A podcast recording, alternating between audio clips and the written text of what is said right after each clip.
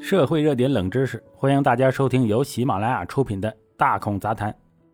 这个二零二二年三月二十一日啊，东航一架波音七三七客机在执行昆明至广州航班时，于梧州上空失联，目前已经确认飞机坠毁，机上成员共一百三十二人，其中旅客一百二十三人，机组九人。东航公告称，飞机失事后，公司领导高度重视，立即启动了应急措施，派出了搜救人员去现场勘查，也开通了家属的救援专线。啊，本次飞机失事的原因呢，还在调查，公司将积极配合相关调查。公司对本次飞机失事中遇难的旅客和机组成员表示沉痛的哀悼。记者了解到啊，这个东航此次的航班号为 MU 五七三五。是由昆明飞往广州的，机型为波音七三七杠八百，原定起飞时间为十三点十分，计划降落时间为十五点零五分。可查资料显示啊，该航班注册号为 B 杠幺七九幺，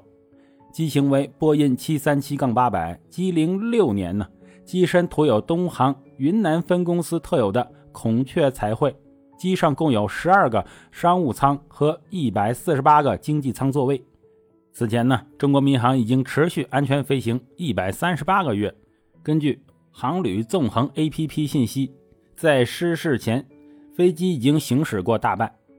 据这个新华社报道啊，东航波音737客机具体坠落点为梧州市藤县狼南镇莫浪村。网络流传的。一段监控录像显示，一架飞机以近乎垂直的角度坠向地面。北辰矿业有限公司一位员工向记者证实，网传飞机坠落的视频画面确实是由北辰矿业公司拍摄。他说：“呀，我们在山上安装有摄像头，距离飞机坠毁的事发地点大约只有一公里左右。”另据全球飞行监控软件 Flytrader 二十四显示。有数据记录，最后数分钟内下降速度一度达到了上万英尺每分钟。Flytrader 二十四是全球被民航爱好者和行业公司采用的第三方监测系统，其依靠接收飞机的 ADS- 杠 B 信号来获得相应飞行数据。尽管呢，这个 Flytrader 二十四数据并非十分的准确。但却可以勾勒出坠毁前飞机急速下降的姿态。不过，最终数据依然有待官方公布。一名机长告诉记者：“通常客机下降速率为两千到三千英尺每分钟，达到每分钟四五千英尺啊，哎，那已经非常的大了。”此次坠毁机型为波音七三七杠八百，是属于新一代的波音七三七。同型号还包括杠六百、杠七百和杠九百，其中啊，七三七杠八百，哎为最受欢迎的型号。一九九八年首架交付用户，被称为是七三七家族中最成功的机型。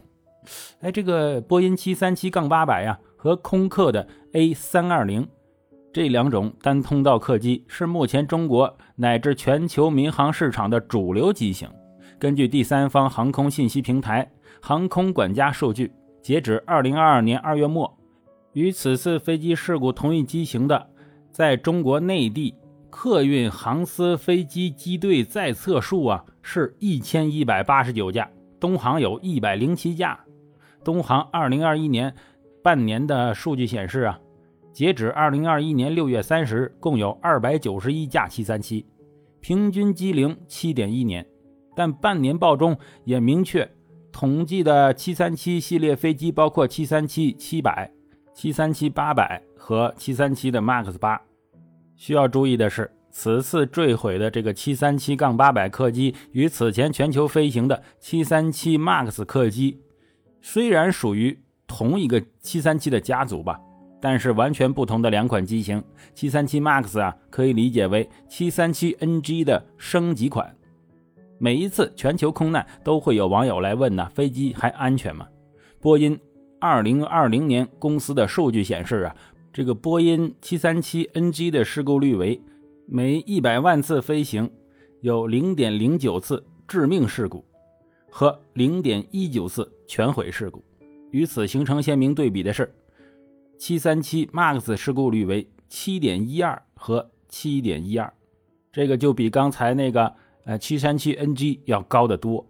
公开资料显示，国内四大航空公司东航、南航和海航均运行波音七三七杠八百客机。此外，河北航空、奥凯航空、瑞丽航空、厦门航空、深圳航空、九源航空和东海航空等多家地方航空公司啊，也有该机型。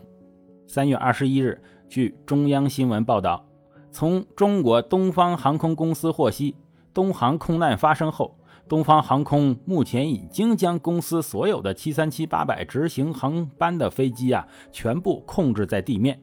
空中的航班降落之后也不再执行航班了。民航专家李汉明向记者表示啊，除了四大航空之外，不少航空公司也有波音737-800的机队。一旦设计主动或者被动停飞呀，在本就危机重重的民航业，对其将是又一巨大的打击。东航的公告表示，失事的原因还在调查中。任何空难发生都是悲剧，但事故真实原因呢？是否涉及飞机故障或者天气因素问题，都需要等待官方的调查结论。依靠黑匣子来解开谜团。黑匣子即飞行信息记录系统，是飞机失事后能判断飞行事故原因最重要也是最直接的证据。资深机长陈建国曾在2019年出版的《精通波音737》书中介绍，黑匣子包括两套仪器，一个是驾驶舱的语音记录仪，它可以在不同的通道分别记录所有三个 ASP 上的耳机、麦克风和驾驶舱环境内的声音；另一个是飞行数据记录器，在波音737的历史上有过多种型号的这个记录器啊。采集的数据啊，从八种到上百种，时长从三十分钟到数百小时。多数的飞行数据记录器在发动机滑油压力出现的那一刻就开始记录了。中国民航局曾于二零一五年在官网上发布对黑匣子的百科介绍，中文表示，为了便于寻找黑匣子的踪迹，国际民航组织规定，此容器要涂成醒目的。橘色啊，橘红色，而不是黑色或者其他颜色。在它的内部装有自动信号发射器，能发射无线电信号，以便于空中搜索。还装有超声波水下定位信标。当黑匣子落入水中以后，可以自动连续三十天发出超声波信号。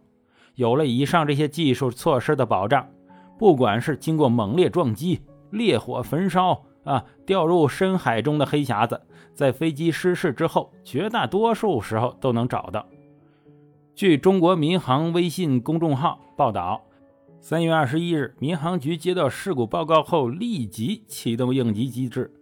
展开啊，哎，应急响应，派出工作组赴现场指导处置，并开展事故调查工作，并第一时间下发关于加强民航安全工作的紧急通知。和关于做好民航空防安全工作的通知，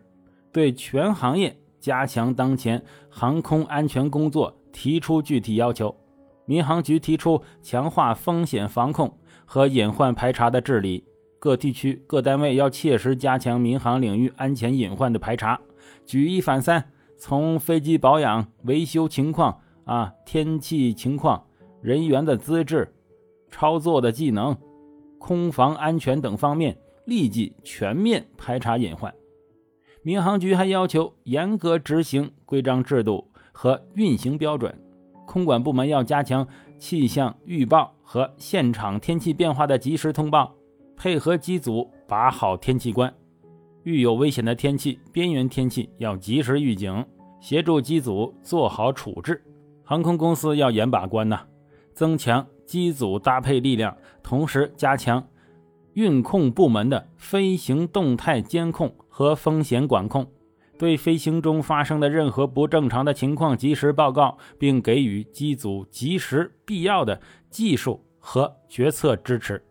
好了，感谢收听本期的大孔杂谈，我是主播大孔威。喜欢的话，请订阅关注，咱们下回再见。